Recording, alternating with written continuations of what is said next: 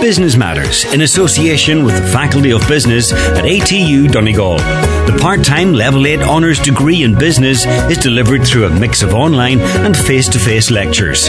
Email execedbusiness at lyit.ie. That's E X E C E D business at lyit.ie or call 9186206. I'm Kieran O'Donnell, and you're welcome to Business Matters.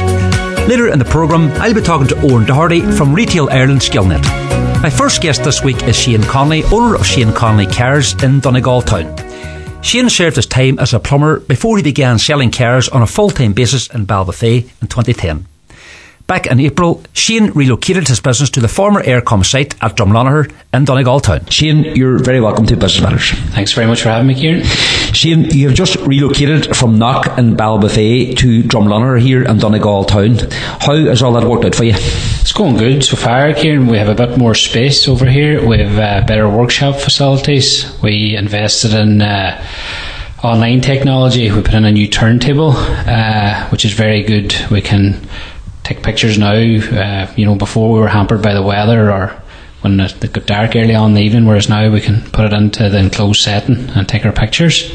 Uh, this uploads automatically onto our website, and it's been a great advancement for us in the online side of things, you know. So, space was a big problem for you, Shane, in Ballybofey? Space was a big problem. We had a small setup. Like we started off with a small number of cars, and it was it was great at the time. Uh, but like everything, it, we outgrew it, and. Uh, we needed more space. Unfortunately, there was nowhere available in our own hometown, so uh, the site came up here in Donegal town, which was uh, it's only 20 minutes over the road, and uh, a great a great size, and uh, it was uh, the former Eircom site, so they had uh, there were sheds and stuff on it. We converted those into workshop space, and we loads of parking now as well, and uh, it's more centralised too.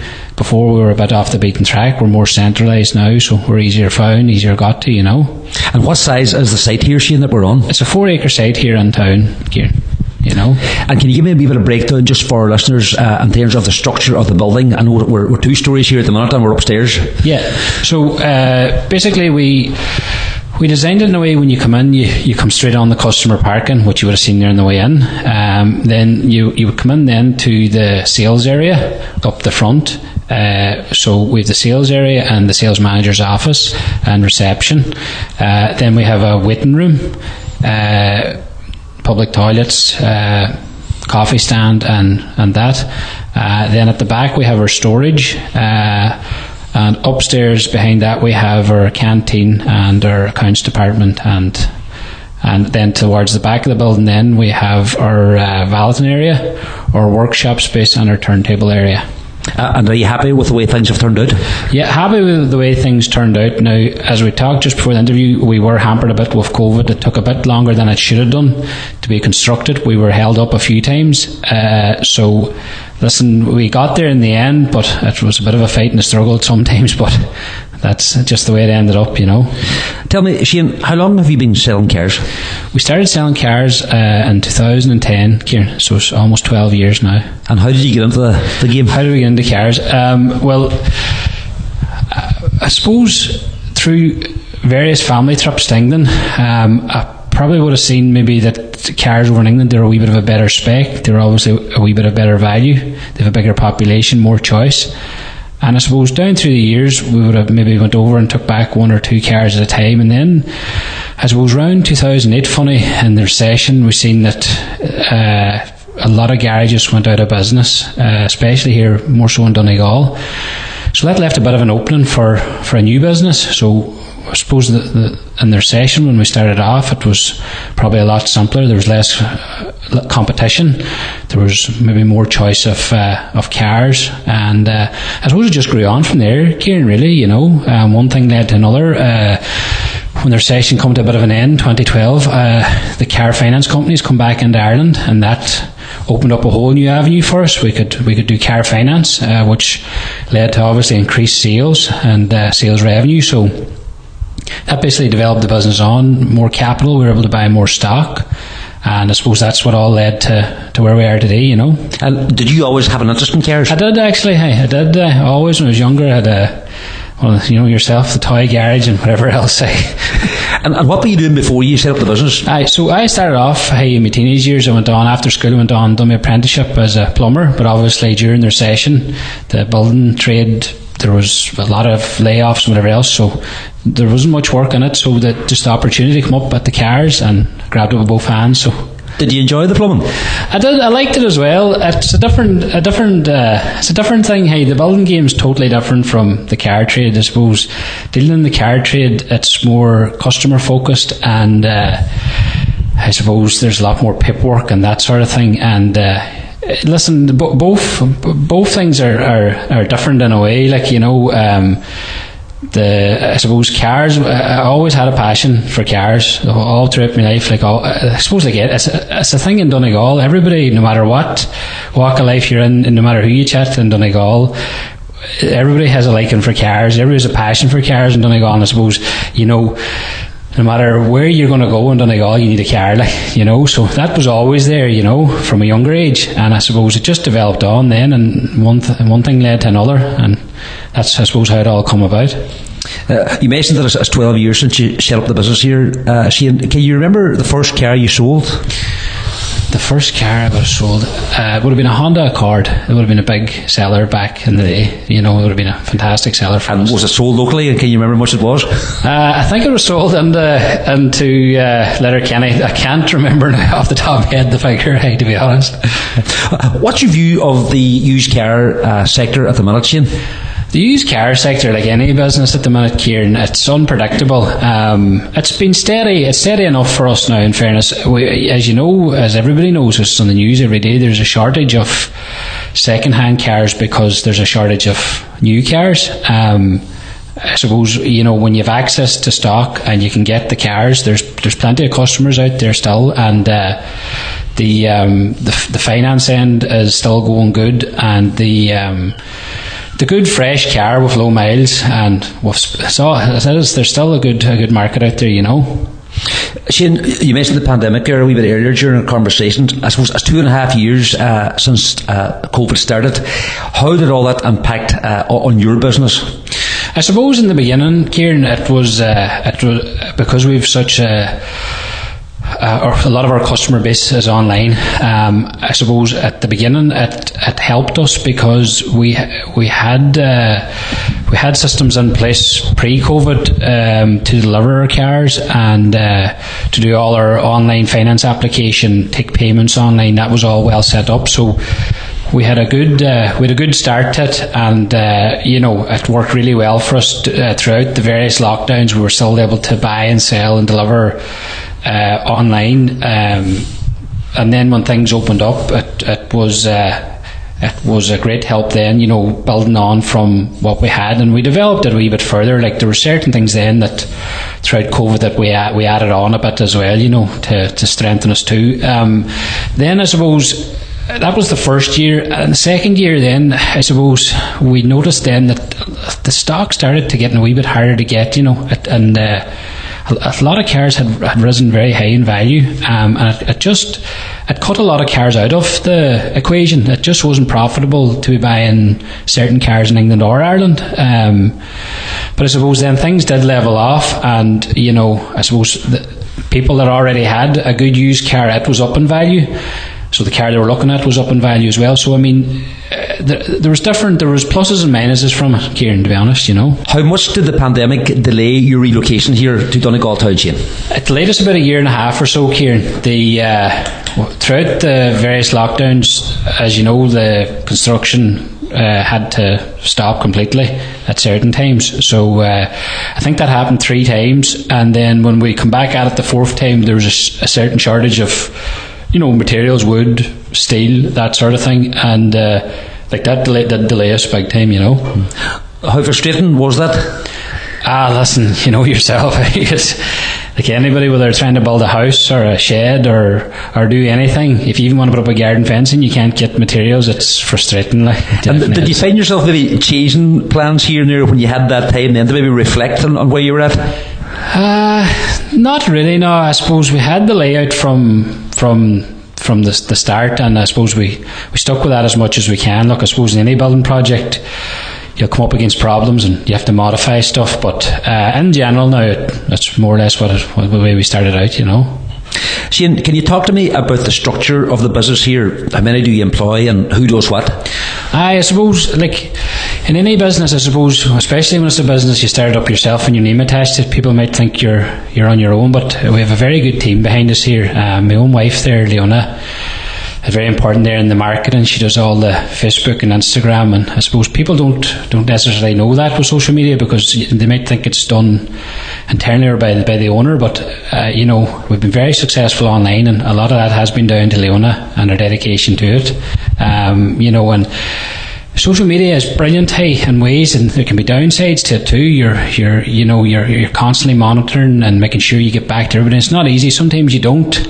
You don't you might miss a message or something like that but you do try. Um, it's been it's been the backbone uh, of the success and, and the marketing definitely uh, for for getting customers all over Ireland. Like, I mean, uh, the reach is fantastic, and uh, you know, it's a great platform, like Facebook or Instagram, there for, for any business. You know, uh, can you imagine a business now without Facebook and, and without social media? Couldn't imagine it, Kieran. To be honest with you, it would be it would be a quiet scene now. In fairness, definitely would. What sort of reaction have you had uh, from your customers to, to the, the, the, new garage here? Aye, very very positive now. In fairness, because as, as you know, hey, over at home we we had a small enough setup and you know we were trying to cater for more and more customers and just with having a smaller setup and that you, you know you just didn't have the facilities to cater for, for everything and everybody. But it's been very positive now and we've been trying to as much as possible as well where uh, our existing customers in the Finn Valley or Letterkenny area where we, we offer our collection service and delivery service for service and warranty as well and uh, we've been a big uptake on that and uh, a lot of uptake here we would have a lot of customer base in the in Donegal here and then around Killybegs and that too. So a great uptake on the service side of things too in the workshop, you know. After sales service is obviously a, key part of your business, Shane. Is that the difference between a person coming back or not? It is, Kieran. It's it's. Uh, it's so important uh, for uh, for uh, in, in, the car trade in particular because uh, the uh, there's so much competition out there, and uh, you know the the after sales definitely is very important, and we we try and pride ourselves as much as we can. You don't always get it right uh, in any business, but you do try your best and and look after everybody as best you can. You know. Shane, what is the best lesson you've learned in your 12 years in business? Never take anything for granted.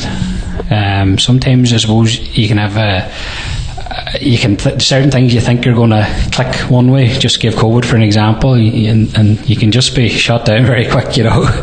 but uh, look, listen. I suppose in, in business, uh, uh, perseverance sometimes is the key, and not give up. Uh, too handy. Um, I suppose that would be be the thoughts on that, you know. And is there a person in business that you would admire most? I suppose when I was younger, going over and back, it'd be maybe various different people. I suppose Kieran, uh, going over and back to England years ago and buying cars. I suppose I tried to adapt maybe a bit of the English system when we started off. They have a totally different outlook over there on the customer. They have a, a different outlook on what way to put out their product. I suppose maybe years and years ago in Ireland, maybe uh, things were done a different way. I suppose in the past, Kieran, the, if you didn't have a franchise, you were kind of losing a trick. You, you needed to have a franchise to, to keep a customer base, whereas now, I think if you have a good independent setup uh, and you look after your customers and you have good quality care, you, you get on just as good as having a franchise, you know. Tell me, Shane, if you had followed your childhood dream job, what would you be doing today? Funny we were talking before this, I did say it. I suppose when I was younger, like any young fella, you're, especially as I touched on earlier from Donegal, you're into your cars and you're, you're into your presentation of your car. And you mean, again, going back to anybody, you know, in Donegal, whether it be your friend or work, like everyone has a liking for cars if, if you're a fella or, or, or, a girl, everybody has an interest in cars, and I suppose that always, uh, I suppose, uh, uh, I suppose having a garage, it probably would have been, it probably would have been a childhood dream, you know. definitely would have been. And see, the fact that uh, the garage is located now in Donegal town and it's not literally on your doorstep back in Ballybofey, does that make the work-life balance for yourself a good bit easier? It does, Kieran. The for you know the, the garage right beside the house, and uh, it was great in ways for for uh, certain aspects of the business. But I suppose in other ways, then you're kind of constantly working. Whereas now, uh, you know, when the, when the evening time comes and when you're finished, you, uh, you get to drive home, and it gives you a wee chance, twenty minutes or half an hour, just to switch off. You know. When you're not working, Shane, how do you unwind? I like to do a bit of cycling there, Kieran, and and uh, bit of camping as well. So lo- love doing them two things and. It's, uh, love spending time with the kids, say, taking away camping and stuff like that, you know. And finally, Shane, what lies ahead for yourself and Shane Connolly Cars? Uh, so we're trying to just build on what we have here at the minute, Kieran. The uh, to enlarge the setup we had from over at home. Um, we've new staff here now, and uh, trying to put our systems in place. Just and you know, it's just going to take a bit of time to develop all that as well. You know. Shane Connolly, owner of Shane Connolly Cars in Drumlonagher and Donegal Town. Thanks for taking the time today to talk to us on Business Matters. Thanks for having me, Kieran. Join us after the break when we'll be talking to Owen Doherty. Business Matters in association with the Faculty of Business at ATU Donegal. The part-time level 8 honours degree in business is delivered through a mix of online and face-to-face lectures. Email execedbusiness at lyit.ie. That's E-X-E-C-E-D business at lyit.ie or call 9186206. You're welcome back. Owen Doherty is Retail Apprenticeship Manager with Retail Ireland Skillnet, the leading training and education provider for the Irish retail sector for over 20 years. Based at the CoLab in Letterkenny, it provides training nationwide to retail employers and employees. Owen began by explaining the workings of the not for profit organisation that's funded by the National Training Fund. So, Retail Ireland Skillnet, it's like a college it specialises in delivering training and education to the Irish retail sector. We've been in existence now for over 20 years. Um, we provide various different types of programmes. Um, we have degree programmes, we have apprenticeship programmes, we have a number of short programmes but we're probably the main provider for training and education to the majority of Irish uh, leading retailer organisations. Uh, you have two new programs that you're promoting at the minute. Um, can you talk to me a wee bit about those, one? Oh, well, indeed, Kieran. Um, the first program is our apprenticeship and retail supervision program. It commenced just three years ago. It's targeting existing and aspiring retail supervisors who work full time in retail. Um, and over the course of two years, they attend college 24 days a year in either Dublin, Galway, or Cork. Um, and at the end of that, they get a level six qualification. It's it's a lot of the the main uh, retail organisations in Ireland have been using it as their main supervisory training program. It's it's very successful. Uh, the program is 100% funded. There's no cost incurred by the employer or the employee. And in actual fact, this year, Kieran, the government is offering a grant of 4,000 euro to employers who put employees on this program. And as I say, they continue to work full time in their store and then maybe two or three days a month they attend college and everything they do is very practical. It's very much linked to their own store. We've got a very diverse uh, range of people doing the course. We have people from the largest multinational retail organisation right down to the small independent store. People from grocery, people from pharmacy, people from hardware, uh, from fuel, fashion, you name it, every form of retail. We've everything from the Brown Thomases right down to the small corner store. And what has the uptake been like to date? It's been really good. Um, we filled the course for the last two years. We were taking on over 100 apprentices every year, which would have been one of the largest intakes for any apprenticeship program in the country. This year, because of that, we're increasing our, our um, our numbers to 180 new apprentices. So we'll have 60 apprentices starting in Dublin, 60 starting in Galway, and 60 uh, starting in Cork now in September. Dublin is pretty much filled at the minute. We still have a few places left in Galway, and I think for companies based here in the northwest, Galway would be probably the closest location. Um, so at the minute, we're taking we're taking invitations, we're taking applications, sorry, from from retail employers looking to put some of their people on this program.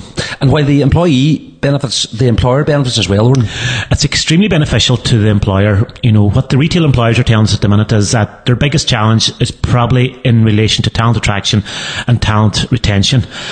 And employees now want to work in organisations where there is opportunities to upskill, where there's opportunities to get qualifications, and, and that's what this uh, programme does. But in addition to that, Kieran, it's all about business improvements. Every module that they do they're expected to go back into the workplace and bring some improvement, some change to that particular store.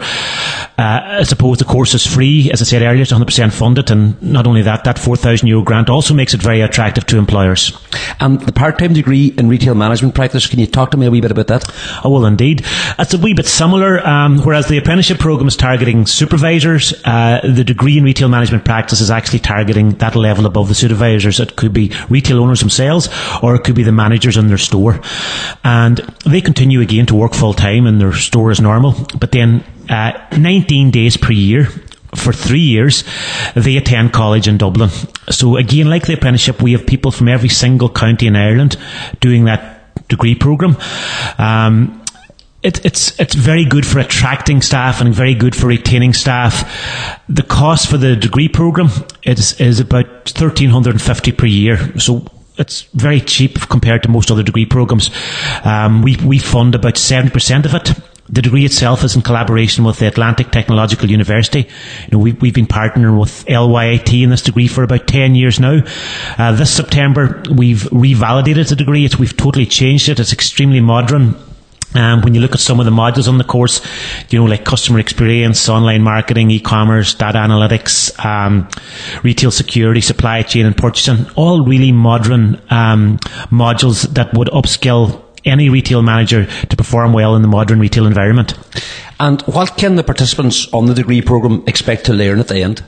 Yeah, it's a very broad nature. Um, it looks at a lot of management modules, you know, people management, HRM management.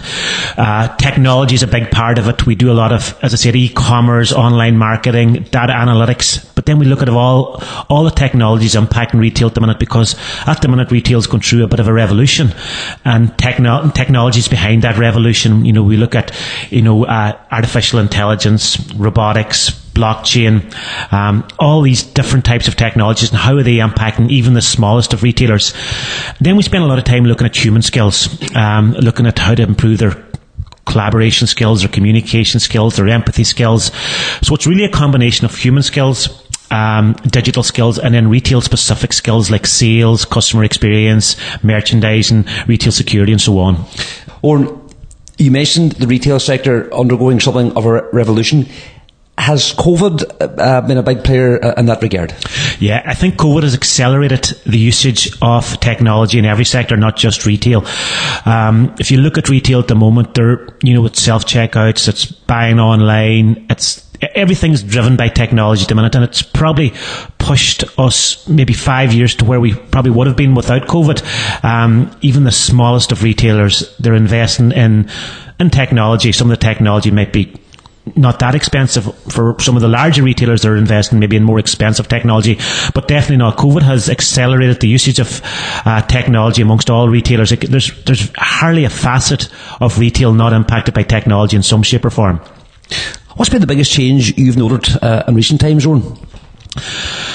quite a few changes in, in, in retail. Um, I think knowledge is becoming more and more important in retail.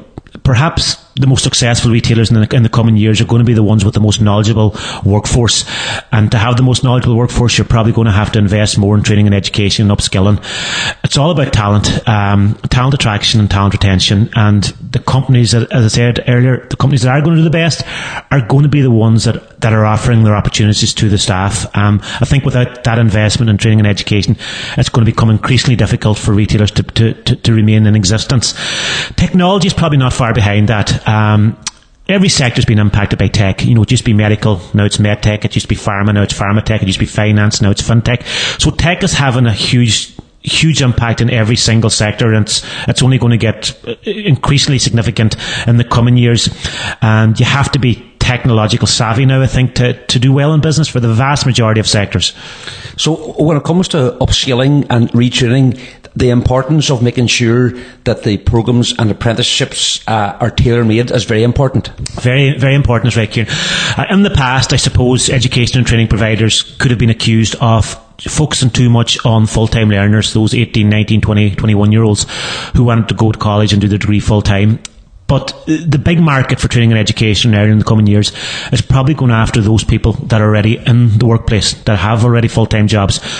and they require a different form of education to those maybe that aren't in full-time education. And, and that's what we specialise in. We specialise in delivering training and education programs to those in full-time employment. And we deliver it in a different way. We might only do one module at a time.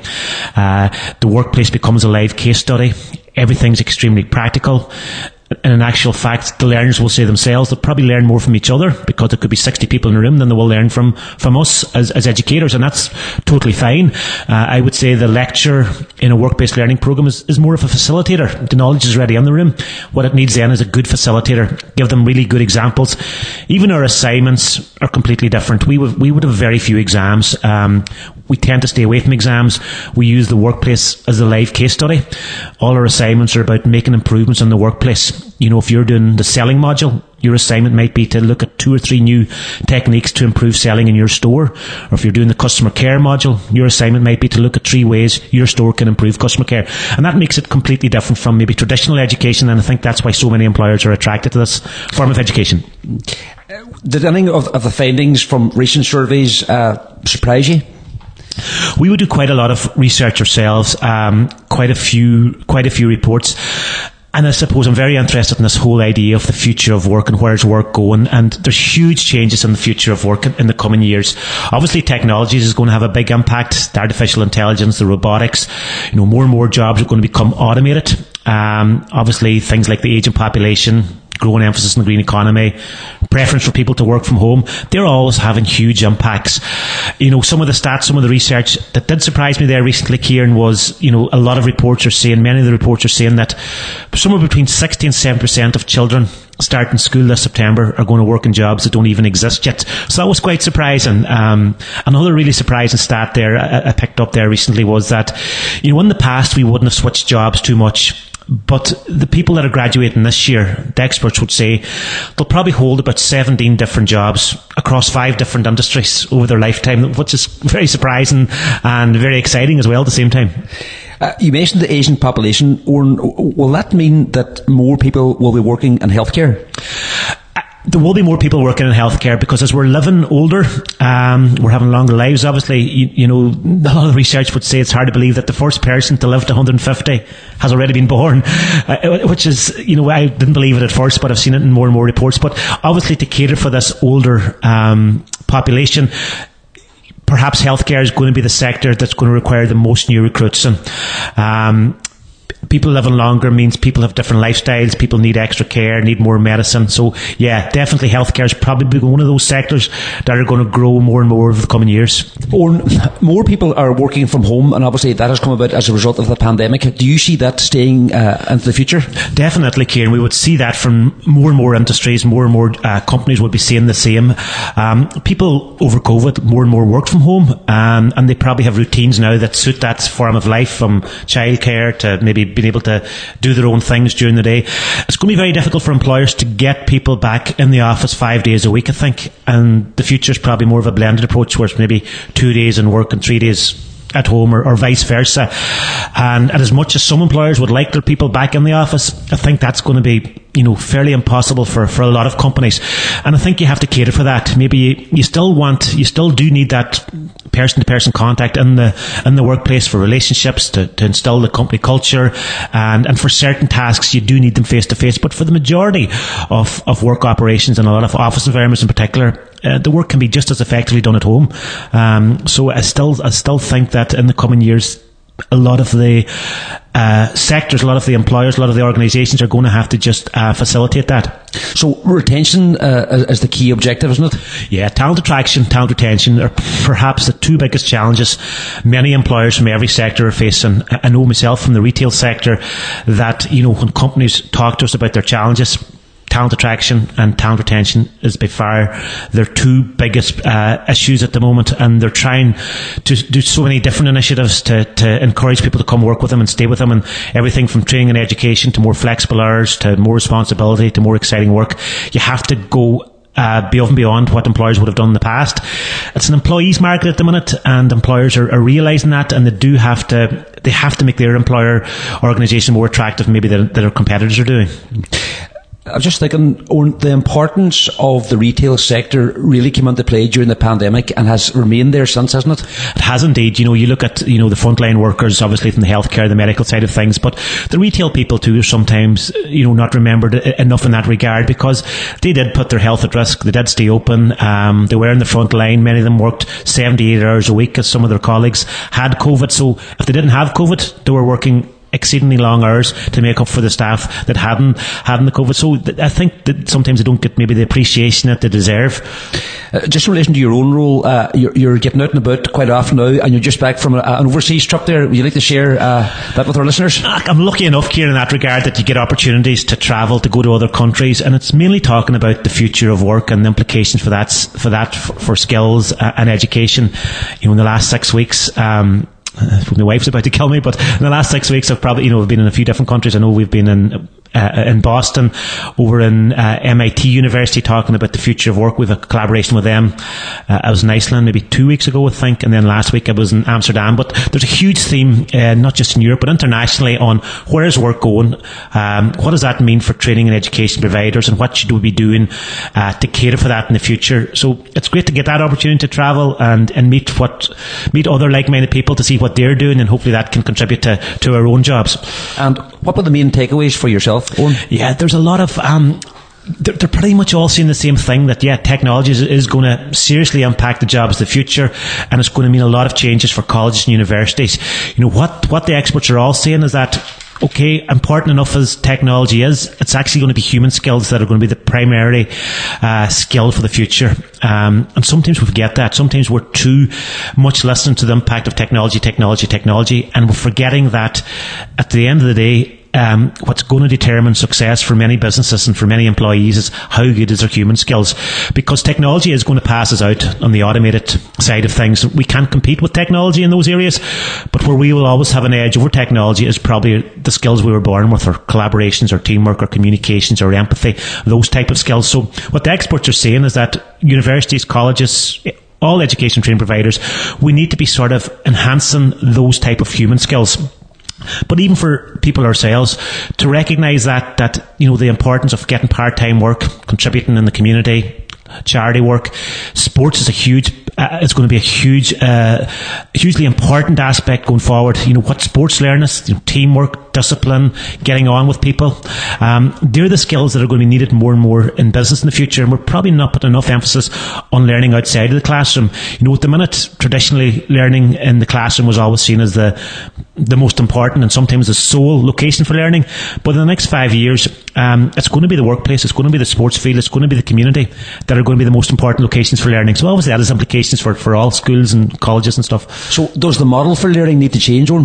I think it does need to change. I think there needs to be appreciation that, yeah, the classroom is a very important site for learning, but it's not the only site for learning. So, you know, from a, an education perspective, we need to sort of be able to embrace the learning that does take place, you know, in a part-time job or on a placement or recognise the achievements that happen in a sports field or recognise some of the great work that people do in, in the community or for charities. That needs to be built into the curriculum a little bit more. Um, because when employers talk to us about the skills of the future, they are saying that, yeah, the technical skills are important, okay, yeah, but it's probably those human skills that are best acquired in a sports field, in a community setting, in a charity, in a part-time job, that are the ones that are, are most important. So th- they would have been known as soft skills Owen? Um, what, what's your view on that terminology? Uh, it's a good question. You know, you hear the word soft skills and it sounds a bit fluffy, but I, I would never call them soft skills anymore. Um, you know, employers are saying they would call them actually hard skills because they're hard to acquire, but they're more commonly known now as maybe transversal skills or transferable skills or even human skills. It's probably the skills that sets us apart from from the technology, and and they're the skills we should be really looking to um, looking to promote because they're going to be the skills that you know in the coming years the people with the best human skills are probably going to be the people at the front of the queue getting getting those better jobs, if you like, because it's worth saying that you know, technology is changing at such a rate at the minute. You know, most technologies are only only in date for three or four years. You're probably it's probably less important to focus too much on those technologies because they are going out of, out of date so quickly. Human skills won't go out of date; they're only become more and more, uh, more and more common. Companies are saying we don't have time to teach people manners, communication skills, collaboration skills, teamwork skills, empathy skills. We want we want them to come to us with them. We are more prepared to teach them the technical skills or the digital skills, but um, those human skills are something that companies appreciate more and more. Even pastimes like music, traveling, um, you know, environmentally conscious. Again, they're also very important human skills as well. Well, given the rapid rate of change in the world of business and in the world of work, how far realistically can uh, people like yourselves predict into the future? It's becoming very difficult. Um, you know, when you look at that stat, stat where it says 60% of people, you know, starting school this year, will work in jobs we don't even exist. You know, in, in, in your age and my age, Kieran, we grew up and we, we thought we were going to be a teacher or a doctor or, you know, an engineer, nurse, whatever it was. Uh, now we, we don't know what the jobs are, but saying that, what we do know is that more and more of the jobs are going to be tech related. So you are going to need digital skills and you are going to need human skills. What does make that job a little bit easier is that the skills needed for every so- sector are becoming increasingly um, similar. You know, it doesn't really matter if you're going to be a doctor, an engineer, an IT, um, an architect, a teacher. About 60 or 7% of the skills needed for each of those professions are going to be human skills, digital skills, and even business acumen skills. It's probably that fourth quarter that's specific to the actual occupation or discipline. So that makes it a little bit easier to predict when you say maybe 7% of the skills are going to be fairly generic across all occupations, that it's only that specific individual occupation, that technical skill needed for that is slightly different. So from that regard, you know, education and training providers have, have an advantage that most of their uh, curriculum should focus on, on those uh, uh, human skills and digital skills, and I would say even business acumen skills is extremely important as well. Uh, what, what, what, sort of reaction are you met with when, when you tell people, look, at the end of the day, the difference between maybe getting a job and not getting a job uh, is going to come down to your, your level of human skills? You, you get different responses from different generations of people. I think the more mature people, the, the, older people, if you like, they probably do recognise that. They probably see a gap, um, maybe in some of the human skills from maybe the more younger generation who grew up with a phone in their hand or an iPad in their hand, and they're excellent at the digital side of things, but perhaps maybe they've neglected um, their communication skills or conversational skills, which we the Irish were were once um, well known for so they would appreciate that. Maybe my own daughters, when I would tell them that, they would maybe look at me and go, "Yeah, daddy, whatever." But I think they will slowly realise that that they've all got great digital skills, but to set themselves apart from, from, from themselves, you know, to put themselves ahead of the queue, I think they really should be focusing on those conversational skills. How to hold a conversation, how to communicate, how to operate in a team, showing empathy, um, you know, even things like the green environment, all of those things, I think they're going to have to increasingly maybe enhance those sets of skills. What's your take on the economy and the business sector in Donegal and the Northwest at the minute? I think we've a thriving um, economy in Donegal. We're very lucky to have some of the the best. Um, especially IT, fintech companies, engineering companies. Um, obviously, you know, we, we benefit too from tourism. Um, we benefit from being so close to the coast. We've so many, we've got a really rich environment to, to, for, for businesses to flourish. Um, we've got a very knowledgeable workforce. We're very lucky as well. We have a local university. We have a very good ETB here as well. So the skill side of things is going to drive the economy of the future. So we're blessed in that we've got a very highly reputable uh, university supported as well um, by a very forward-thinking education and training board. So I would think we're very well set up for the future to do well. Uh, and finally, Owen, what lies ahead for yourself and Retail Ireland Skillnet? I hope we just keep on growing. Um, we've we've had tr- tremendous growth over the last three or four years. Um, there's very few retail organisations now in the country not engaging with us. Um, those that are not, I would encourage you to get in touch with ourselves. You know, visit our website retailirelandskillnet.com. Look at the various courses we have. You know, get in touch with myself even or any of our team and, and talk about the, the different courses we can offer you. We we are very flexible. You know, we try to work around the needs of industry. We're just looking forward to growing and keep on growing and, and keep coming up with new courses as, as the world of work changes. Owen Doherty, Retail Apprenticeship Manager with Retail Ireland Skillnet. Thanks for taking the time today to talk to us on Business Matters. Thanks very much, Kieran. It's a pleasure. Thank you. That's it for this edition of Business Matters. Thanks to my guests, Shane Connolly and Owen Doherty. Thanks to Kenneth Wilson on sound. And thanks to you for listening. If you'd like to get in touch with the programme, drop an email to businessmatters at highlandradio.com. Business Matters in association with the Faculty of Business at ATU Donegal. The part-time level 8 honours degree in business is delivered through a mix of online and face-to-face lectures. Email execedbusiness at lyit.ie. That's E-X-E-C-E-D business at lyit.ie or call 9186206.